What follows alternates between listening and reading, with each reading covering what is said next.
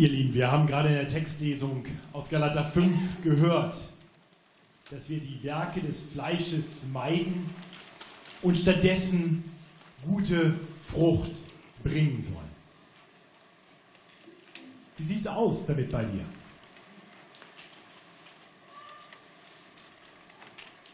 Welche, welche Liste von den beiden, die wir gerade gehört haben, beschreibt dich? Ich glaube, wenn wir ehrlich sind, stellen wir fest, wir stehen beide, wir stehen alle so ein bisschen zwischen beiden Listen. Warum eigentlich? Warum tun wir uns so oft so schwer damit, gute Frucht zu bringen? Darüber wollen wir heute nachdenken. Denn wir kommen zu einem Predigttext im Rahmen unserer Predigtserie durch die ersten Kapitel des Propheten Jesaja, in denen es genau in dem es genau darum geht. Der Prophet Jesaja spricht in Kapitel 5 das Volk Juda an und er spricht ganz direkt an, dass dieses Volk keine gute Frucht gebracht hat. Und so klagt Gott in diesem Kapitel sein Volk an. Er verkündet sein Gericht über dieses Volk, das schlechte Frucht bringt. Es ist ein finsteres Kapitel. Wir werden in diesem Kapitel nichts lesen von Hoffnung.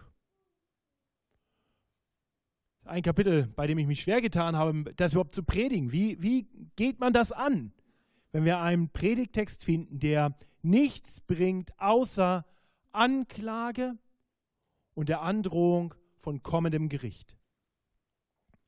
Und doch ist uns dieses Kapitel in Gottes heiligem Wort gegeben zu unserem Besten.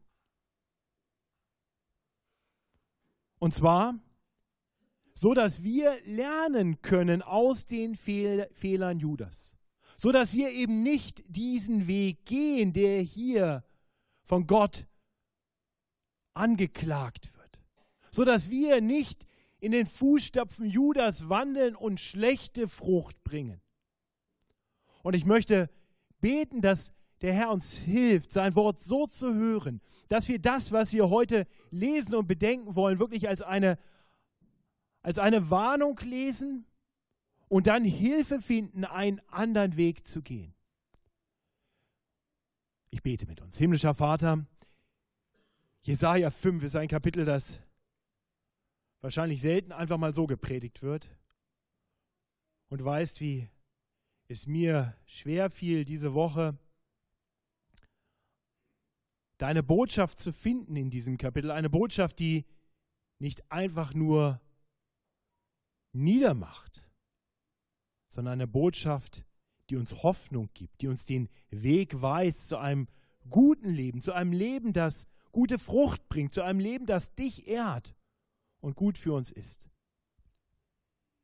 Ja, und wenn diese Predigt das zu tun vermag, dann nur, weil du ein Gott bist, der mächtig wirkt.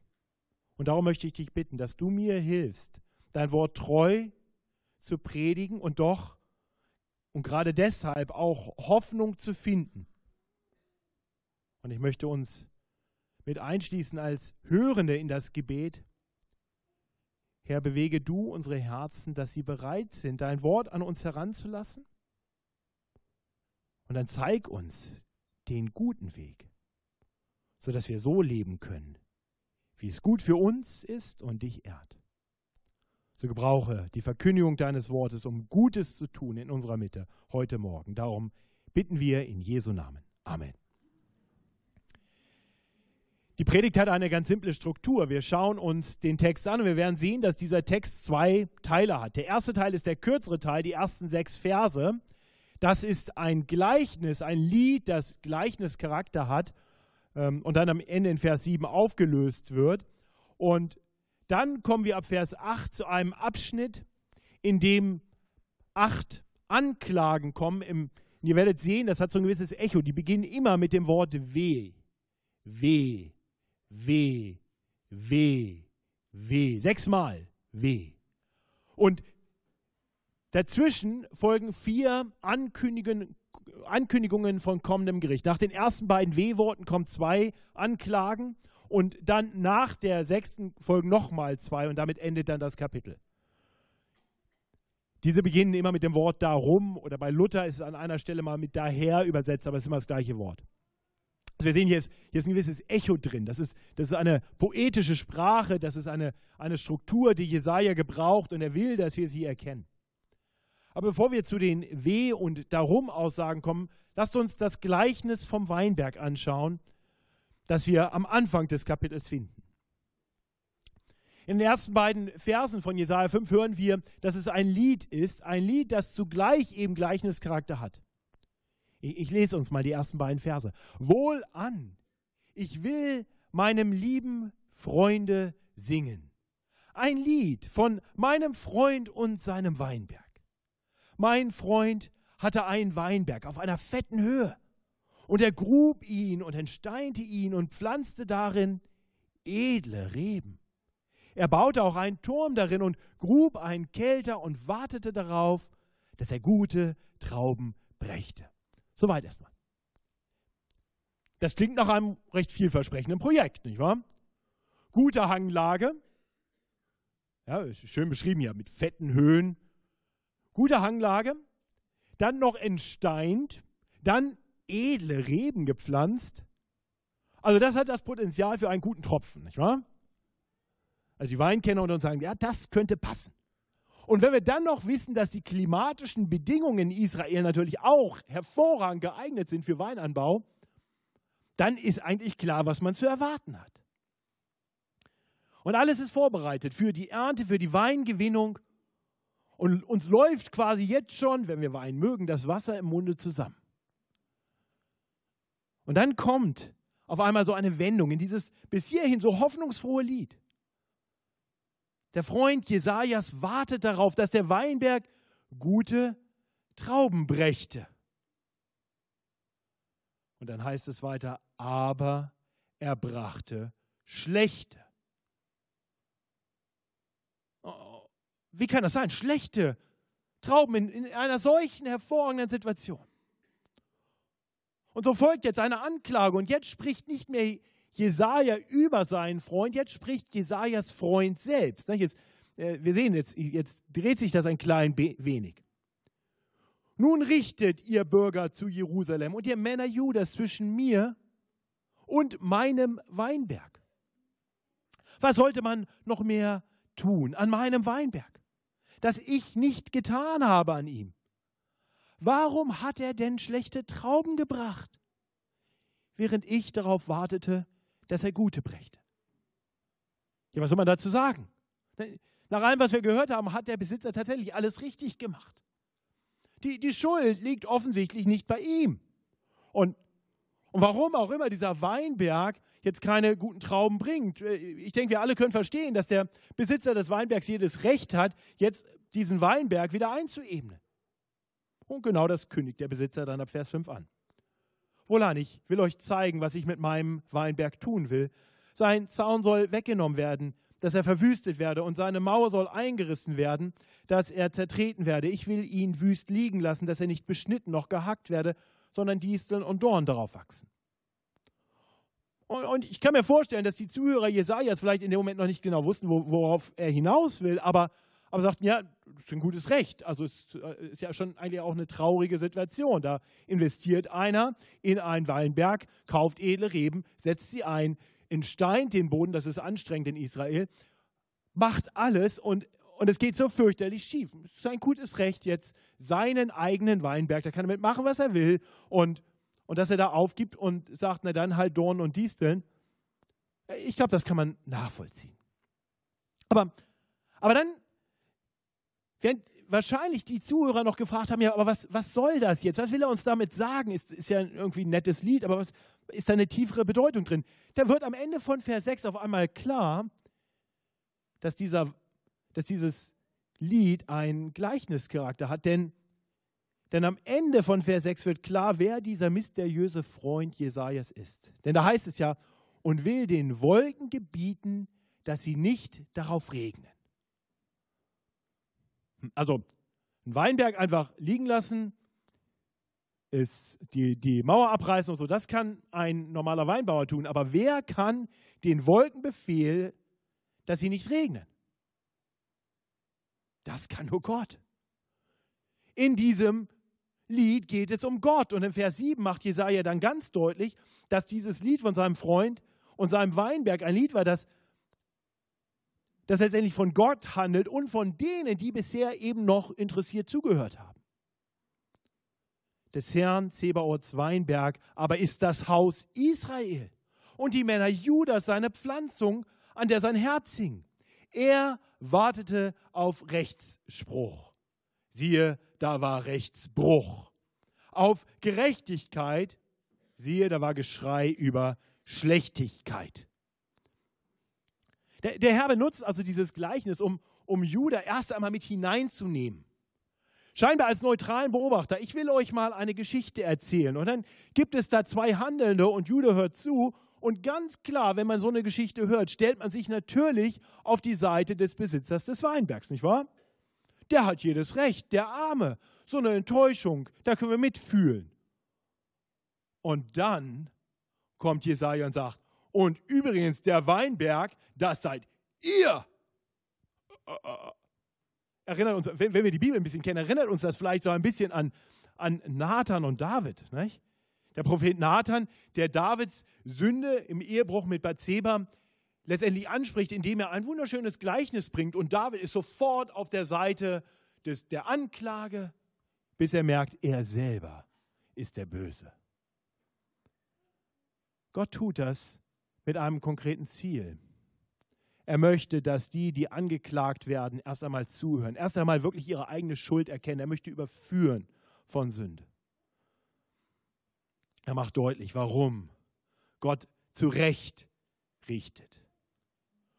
Judah allein war schuld daran, dass es keine gute Frucht brachte. Es lag nicht an Gott. Er hatte sein Volk gut versorgt. Er hatte alles richtig gemacht.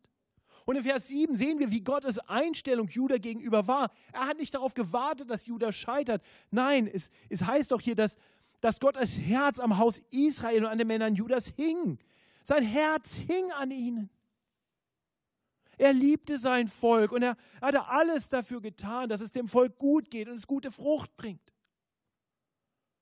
Der Weinberg war an der richtigen Stelle gepflanzt. Er hatte die richtigen Reben gepflanzt. Er hatte alles gut gemacht. Alles war vorbereitet. Und ihr Lieben, ist das nicht die Geschichte der ganzen Bibel? Gott hat die Menschen einst gemacht, nachdem alles vorbereitet war. Eine wunderbare Schöpfung, alles war gut. Und als letztes, als Krone der Schöpfung, macht er Menschen in seinem Ebenbild, damit sie sich an allem Guten, was er vorher schon geschaffen hat, erfreuen, gute Haushalter darüber sind, ihn ehren in allem. Und er setzt sie in diese wunderbare Schöpfung und sagt, das ist perfekt. Es ist sehr gut, heißt es am Ende der Schöpfung. Und was geschieht? Die Menschen werden ihm untreu. Sie wenden sich ab von Gott. Sie wollen nicht unter seiner guten Herrschaft leben. Sie wollen selber sein wie Gott. Sie rebellieren gegen ihn. Sie lassen sich versuchen und alles gerät aus den Fugen.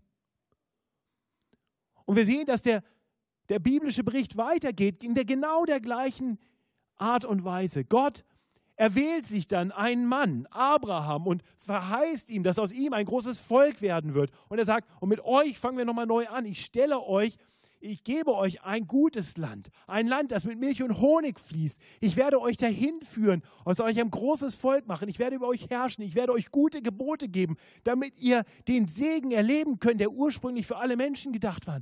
Und er tut, was er verheißt. Und das Volk rebelliert gegen ihn schon auf dem Weg dorthin. Es vertraut Gott nicht ist klagt und sagt, oh, wir wären doch lieber in Ägypten geblieben, während er sein Volk ins gelobte Land führen will. Und dennoch, Gott bleibt treu, er gibt immer noch nicht auf. Auch dieser zweite Versuch scheitert eigentlich, indem das Volk in der Wüste murrt und klagt, anstatt froh zur Verheißung zu gehen. Gott bringt das Volk letztendlich ins gelobte Land.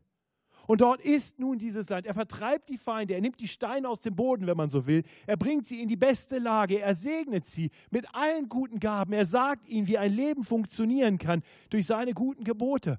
Und was tut das Volk? Es vergisst Gott. Es handelt gegen seine guten Gebote. Es bringt keine guten Frucht, keine gute Frucht. Und so wird das Reich zerteilt in zwei Teile, Nordreich und Südreich, die sich gegeneinander bekämpfen. Und Gott gibt immer noch nicht auf. Das bringt uns jetzt zu der Situation, in der wir uns hier befinden mit Jesaja.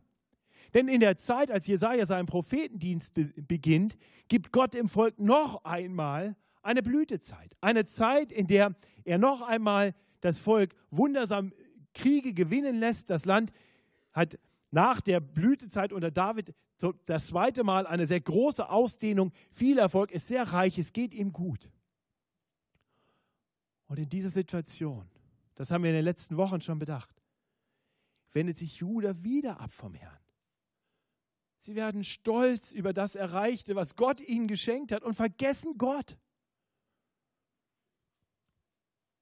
Sie tun Böses. Das, was wir am Ende von Vers 7 lesen, ist, ist äh, tatsächlich ein hebräischer Reim, der von Luther, denke ich, sehr, sehr gut übersetzt wurde, wenn er sagt, er wartete auf Rechtsspruch. Es sollte Gerechtigkeit herrschen. Siehe, da war Rechtsbruch. Auf Gerechtigkeit. Siehe, da war Geschrei über Schlechtigkeit. Das ist die Anklage. Die Anklage, die Jesaja durch dieses Lied erhebt und für die das Volk gerichtet werden soll. Und im Fortgang dann wird Jesaja konkreter. Er nennt jetzt ab, ab Vers 8 die schlechte Frucht. Er beschreibt diese schlechte Frucht. Bisher bleibt das ja relativ abstrakt und jetzt wird es konkret. Er nennt sechs Bereiche, sechs schlechte Fruchtdinge im Volk Juda. Die erste schlechte Frucht sehen wir ab Vers 8, das ist Gier die Gier des Volkes. Weh denen, die ein Haus zum anderen bringen und ein Acker an den anderen rücken, bis kein Raum mehr da ist und sie allein das Land besitzen. Es ist meinen Ohren das Wort des Herrn Zebaut. Es ist in meinen Ohren das Wort des Herrn Zebaut. Für wahr, die vielen Häuser sollen veröden und die großen und feinen leer stehen. Denn zehn Morgen Weinberg sollen nur ein Eimer geben und zehn Scheffel Saat nur ein Scheffel. Was Gott hier letztendlich sagt, ist, ich hatte Juda reich versorgt. Ich hatte eigentlich alles gegeben, was sie brauchen. Doch anstatt, dass sie sich daran erfreuen, erfreuen an all dem Gut, was der Herr gegeben hat, war es für die Reichen nie genug. Nie genug.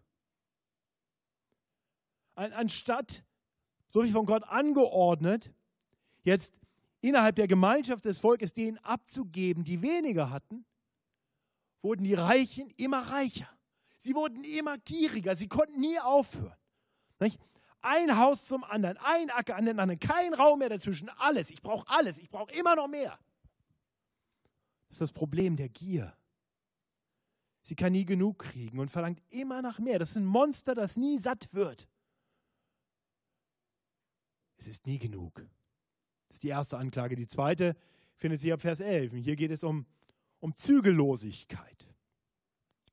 Weh denen, die des Morgens früh auf sind zum Saufen, dem Saufen nachzugehen und sitzen bis in die Nacht, dass sie den Wein, dass sie der Wein erhitzt und haben Hafen, Zittern, Pauken, Pfeifen und Wein in ihrem Wohlleben.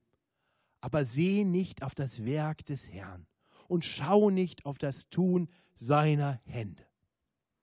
Ja, hier wird gefeiert und gesoffen, was das Zeug hält.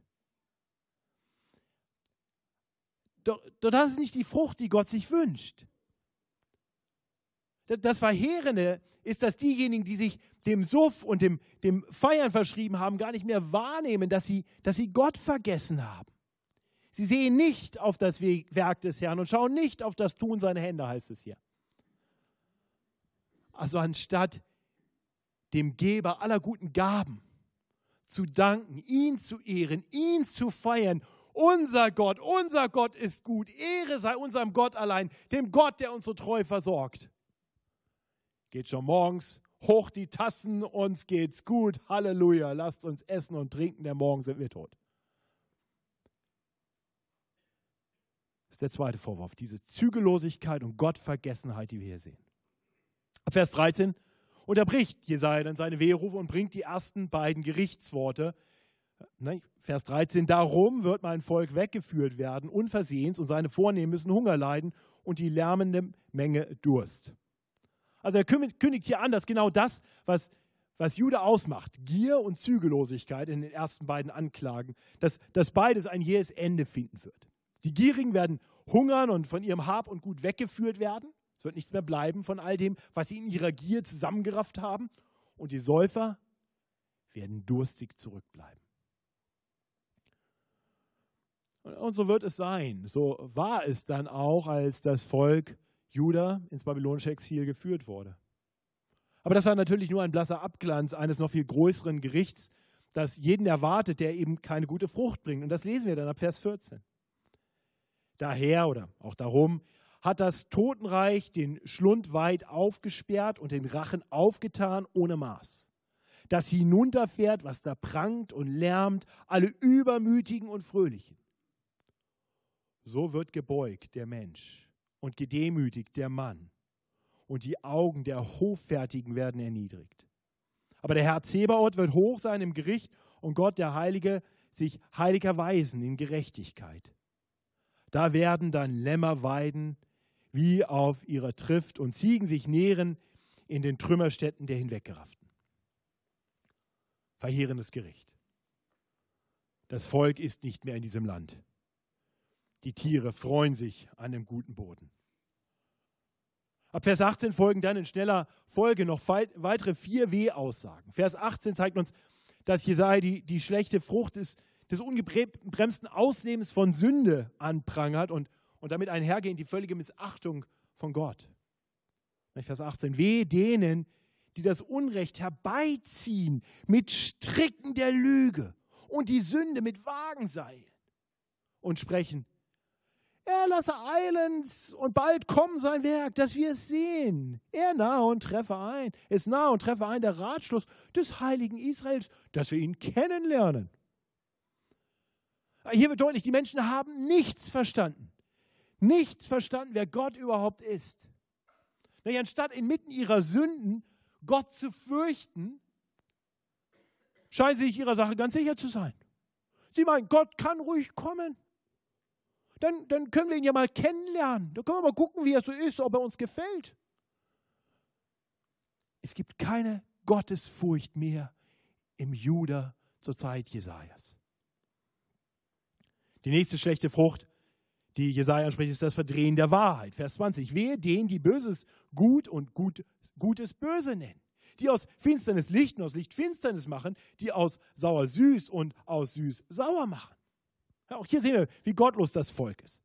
Anstatt anzuerkennen, dass Gott allein das Recht hat zu entscheiden, was gut und richtig ist und was böse und falsch ist, maßen die sich an, einfach das für sich selbst zu definieren. Wir nennen heute mal gut böse und böse gut. Wir nennen Licht Finsternis und Finsternis Licht. Sauer wird süß und süß wird sauer. Wir machen, was wir wollen. Die spotten Gott, dem Gott, der allein bestimmt, was richtig ist und was falsch ist. Und, und, und dann sehen wir schließlich als fünftens, dass, dass das wirklich einhergeht mit einer kompletten arroganten Selbsttäuschung. Weh denen, die weise sind in ihren eigenen Augen und halten sich selbst für klug. Und das ist die typische Überheblichkeit von Menschen, die weder Gott noch sich selbst richtig kennen. Wir haben alles im Griff. Wer braucht schon Gott? So war das damals in Juda. Und schließlich erwähnt er als sechstes, wie korrupt Judah geworden ist. Im, Im, Rausch schert man sich nicht mehr darum, was, was gut und richtig ist, was Gott angeordnet hat. Nein, man gibt dem Meistbietenden Recht. Da hat man dann ein bisschen was davon. Weh denen, die Helden sind, Wein zu saufen und wackere Männer Rauschtrank zu mischen, die den Schuldigen gerecht sprechen für Geschenke und das Recht nehmen denen, die im Recht sind. Oh Gott ist ein Gott der Gerechtigkeit. Und das sollte sein Volk reflektieren, aber es tut das überhaupt nicht. Es tritt die Gerechtigkeit mit Füßen. Es ist korrupt durch und durch. Ich weiß nicht, wie es euch geht, aber wenn, wenn ihr jetzt hier den Eindruck habt, oh Matthias, das wird jetzt langsam anstrengend. All diese Sünden, all diese negativen Botschaften, das ist kein schöner Sonntagmorgen mehr. Stimmt, geht, geht mir auch so. Aber jetzt, jetzt lasst uns mal einen Moment in Gott hineinversetzen. Lasst uns mal einen Moment Sympathie haben mit unserem Gott. Der musste sich das jetzt nicht nur kurz mit anhören. Der musste das mit ansehen. Tag um Tag. Tag um Tag sieht er all das. Und diese Sünde ist, wie wir gerade gesehen haben, alles, allen voran gegen ihn. Er hatte alles getan, damit der Weinberg gute Frucht bringt. Aber er brachte schlecht. Und deswegen können wir, glaube ich, gut verstehen, wenn er nochmal in zwei Darum-Worten sein Gericht verkündet. Vers 24 und folgende. Darum, wie des Feuers Flamme Stroh verzehrt und Stoppeln vergehen in der Flamme, so wird ihre Wurzel verfaulen und ihre Blüte auffliegen wie Staub. Denn sie verachten die Weisungen des Herrn Zebaoth und lästern die Rede des heiligen Israels. Darum ist der Zorn des Herrn in Brand über sein Volk und er reckt seine Hand wider sie und schlägt sie, dass die Berge beben und ihre Leichen sind wie Kehricht auf den Gassen. Und bei all dem lässt sein Zorn nicht ab, sondern seine Hand ist noch ausgestreckt. Er wird ein Feldzeichen aufrichten für das Volk in der Ferne und pfeift es herbei vom Ende der Erde. Das ist fast so ein Bild, wie, wie jetzt ruft Gott, sagt, jetzt hole ich mir ein paar Truppen und jetzt zeige ich euch, was Gerechtigkeit ist. Ihr werdet Gerechtigkeit erleben. Ihr kriegt den gerechten Lohn, die gerechte Strafe für eure Sünden. Fährt dann fort. Und siehe eilends und schnell kommen sie daher. Keiner unter ihnen ist müde oder schwach. Keiner schlummert noch schläft. Keiner geht der Gürtel auf von seinen Hüften. Keiner zerreißt ein Schuh, keinem zerreißt ein Schuhriemen. Ihre Pferde sind scharf und all ihre Bogen gespannt. Die Hufe ihrer Rosse sind hart wie Kieselsteine und ihre Wagenräder sind wie ein Sturmwind. Ihr Brüllen ist wie das der Löwen und sie brüllen wie junge Löwen. Sie werden daherbrausen und den Raub packen und davontragen, dass niemand retten kann. Und es wird über ihnen brausen zu der Zeit wie das Brausen des Meeres. Wenn man denn das Land ansehen wird, siehe, so ist finster vor Angst und das Licht scheint nicht mehr über ihnen. Dann nochmal zwei Gerichtseinkündigungen. Das erste klingt fast wie, wie der Tag des Herrn, wenn Gott kommt, um zu richten und alles wird nicht mehr sein. Und das zweite bringt uns dann wieder etwas mehr in die Gegenwart Judas zurück und wir können hier sehen, die ersten Feinde, die kamen, waren die Assyrer, die das Nordreich Israel zerstörten und das Südreich Juda belagerten und die zweite Welle, gut 100 Jahre später, war, das, war dann das Reich Babylon, das ins Südreich Juda einzog, Jerusalem zerstörte und die Menschen von Juda verschleppte ins babylonische Exil. Die schlechte Frucht Judas sollte nicht ungestraft bleiben. Und wir haben am Anfang gehört in einem Gleichnis, Gott hat Recht. Es ist sein gutes Recht. Es war sein Weinberg, er hatte ihn gepflanzt, er hatte alles richtig gemacht und dieser Weinberg hat keine Frucht gebracht. Und es ist sein gutes Recht, diesen Weinberg umzugraben und anderen zu geben. Und hier hört Jesaja 5 jetzt auf nicht besonders ermutigend. Aber was hat das eigentlich mit uns zu tun? Nun, zum einen sehen wir die schlechte Frucht, natürlich nicht nur damals in Juda. Wenn wir uns diese sechs W-Worte nochmal vor Augen führen, dann müssen wir sagen, das sehen wir doch auch heute in unserer Gesellschaft. Unsere Gesellschaft ist geprägt von Gier und Zügellosigkeit. Auch bei uns gibt es doch kein Genug mehr. Man hat scheinbar nie genug, um, um großzügig abzugeben an, an Notleidende und an das Werk des Herrn. Nein, man braucht immer mehr und es ist nie genug.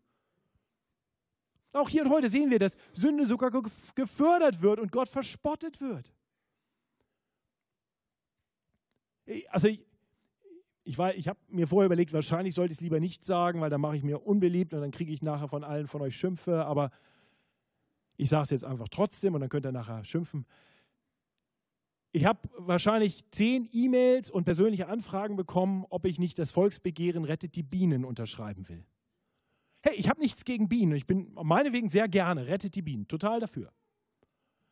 Aber ich habe gedacht, was für ein absurdes, was für ein absurdes Volk sind wir, wenn die gleichen Leute, die sagen, rettet die armen Bienen, sagen, ach und übrigens, Schwangerschaftsabbruch sollte bis zum neunten Monat möglich sein.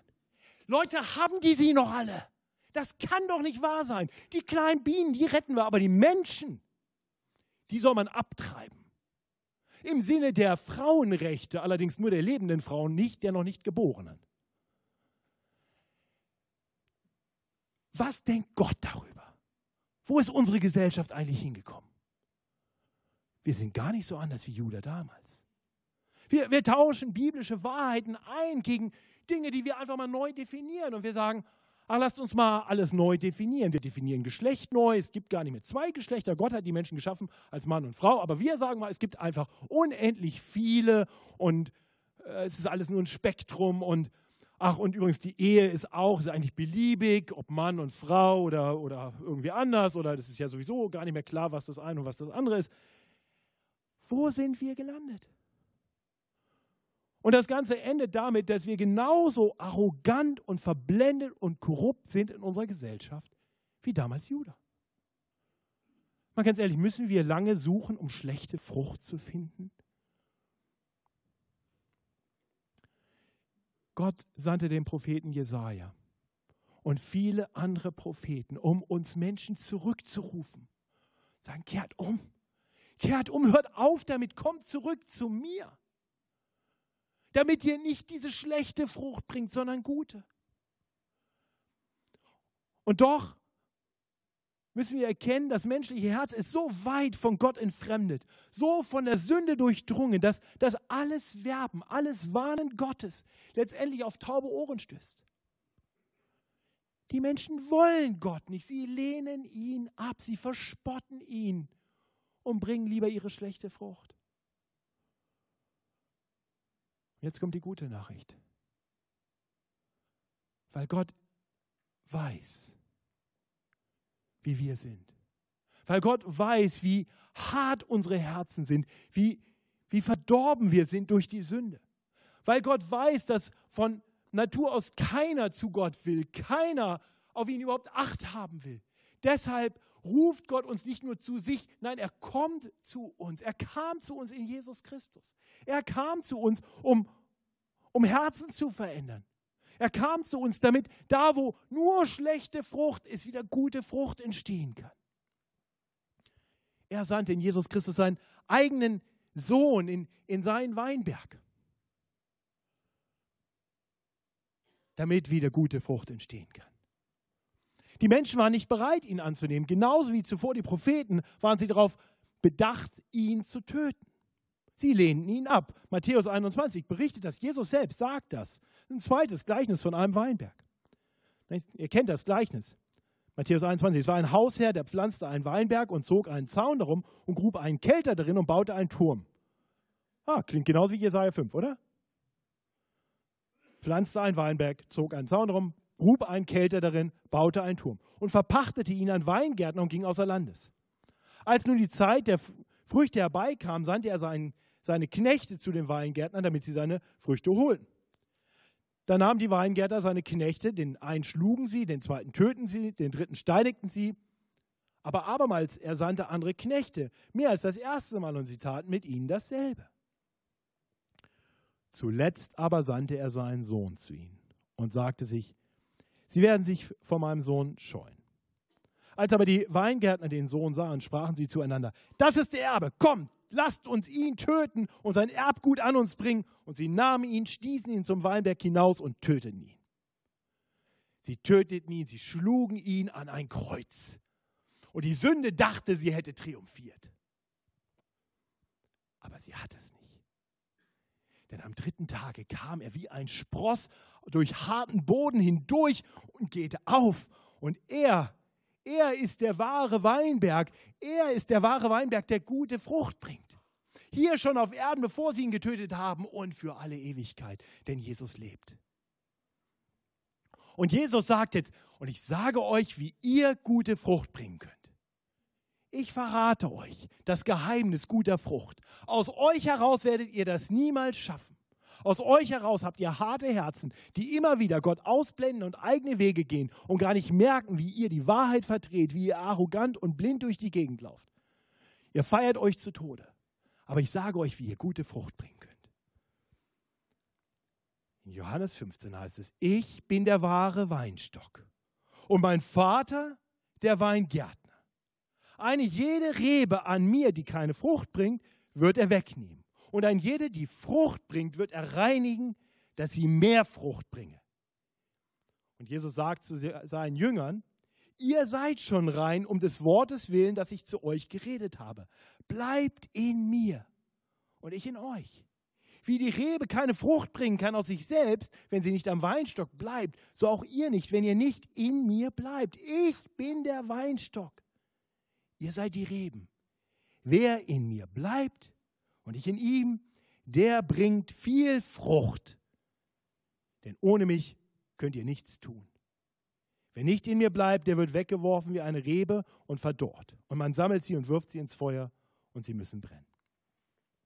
Was Jesus hier erklärt ist, wahre gute Frucht bringen wir genau dann, wenn wir das tun, was Judah nicht getan hat. Judah hat Gott vergessen. Judah hat sich immer wieder von Gott abgewandt. Und Jesus sagt, tut das nicht.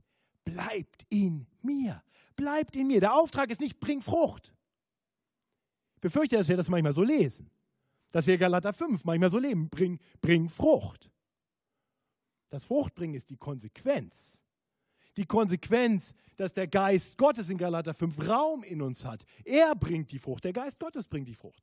Die Frucht ist die Konsequenz, dass wir in Jesus bleiben. Wenn wir in Jesus bleiben, dann bringen wir Frucht. Das ist der Auftrag für uns. Das ist die gute Lehre, die wir ziehen dürfen aus dem schlechten Vorbild Judas. Lasst uns nicht von Gott weggehen, lasst uns bei Gott bleiben. Wir bleiben in ihm, indem wir zu ihm beten, indem wir ihn wirklich vor Augen haben und, und mit ihm reden. Unsere, unsere Gedanken auf ihn hin ausrichten, unsere Anbetung auf ihn hin ausrichten, ihm unsere Sünden bekennen, bei ihm Vergebung unserer Schuld suchen, ihm bitten um die Dinge, die wir wirklich brauchen und ihm danken für alles Gute, was er uns gibt. Wir bleiben in ihm, in Jesus Christus indem wir uns von ihm ins Leben sprechen lassen. Durch, durch Predigten, die, die manchmal anstrengend sind, uns herausfordern.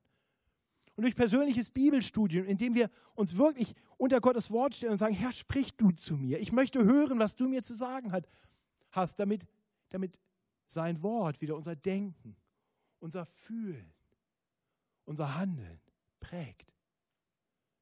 Wir, wir bleiben in Christus, indem wir in der Gemeinschaft seiner Gemeinde, in der Gemeinschaft seines Leibes bleiben. So, so, dass, so dass wir einander helfen können, den Lügen und Versuchungen und den falschen Denkmustern der Welt zu widerstehen. Ja, all das hatte Judah nicht getan. Sie hatten ihre Beziehung zu Gott vernachlässigt. Sie blieben dabei anfänglich sogar religiös. Aber, aber sie lebt nicht mehr wirklich in Beziehung mit ihm nicht mehr wirklich für ihn. Deshalb brachten sie schlechte Frucht. Aber lasst uns eine Gemeinde sein, die in Jesus bleibt. Tief gegründet. Wenn du gute Frucht bringen willst, dann, dann nimm dir nicht erst die Fruchtliste vor und sag, oh, da muss ich jetzt mehr davon und da mehr von machen und da mehr von machen. Ich sage dir, das wird anstrengend und es wird letztendlich nicht klappen. Sag, ich brauche Beziehung zu Jesus. Ich brauche Zeiten des Gebets. Ich brauche die Zeiten, in denen ich auf ihn höre. Ich brauche die Zeiten in der Gemeinschaft seines Leibes. Und, und wenn du so in Jesus bleibst, dann kann ich dir versprechen, etwas Großartiges wird passieren. Sein Lebenssaft, der Heilige Geist, wird von ihm in dich hineinfließen und er verändert dich von innen heraus. Und dein Herz wird auf einmal mehr lieben wollen, mehr Sanftmut haben, Sünde mehr hassen. Das ist das Gute, was Gott in uns wirkt. Deshalb bleibt in ihm. Ich bete mit uns. Himmlischer Vater, danke für diese herausfordernden Worte aus Jesaja 5. Wir sehen, dass das, was dort angeklagt wird von dir, zu Recht, in manchem auch bei uns noch vorhanden ist. Herr, ich bekenne dir, wie, wie mich dein Wort in dieser letzten Woche überführt hat davon, wie leicht es ist, selbst für einen Pastor, der von Dienst wegen betet und Bibel liest, das zu tun, ohne dass mein Herz darin ist. Ja, und ich kann nur ahnen, wie es vielen unter uns da geht. Herr, ich bitte dich, dass du uns neu dieses Verlangen gibst, die Beziehung zu dir zu pflegen. Nicht einfach drauf loszumachen, sondern, sondern unsere Schwachheit anzuerkennen und und zu dir zu kommen und bei dir das zu empfangen, was wir brauchen. Herr, nimm du durch deinen Geist in uns mehr Raum ein. Hilf uns, deinem Geist mehr Raum zu geben, indem wir uns dir mehr aussetzen, deinem Wort. Die Beziehung zu dir pflegen im, im stillen Gebet. Herr, und danke, dass du uns zusagst, dass du es tun wirst, dass du durch deinen Geist in uns gute Frucht bringen wirst. Herr, tu das. Wir vertrauen darauf, das ist zu deiner Ehre und zu unserer wahren und ewigen Freude. Und deshalb erbitten wir das, flehen wir dich darum, im Namen dessen, der gekommen ist, damit wir gute Frucht bringen können. In Jesu Namen. Amen.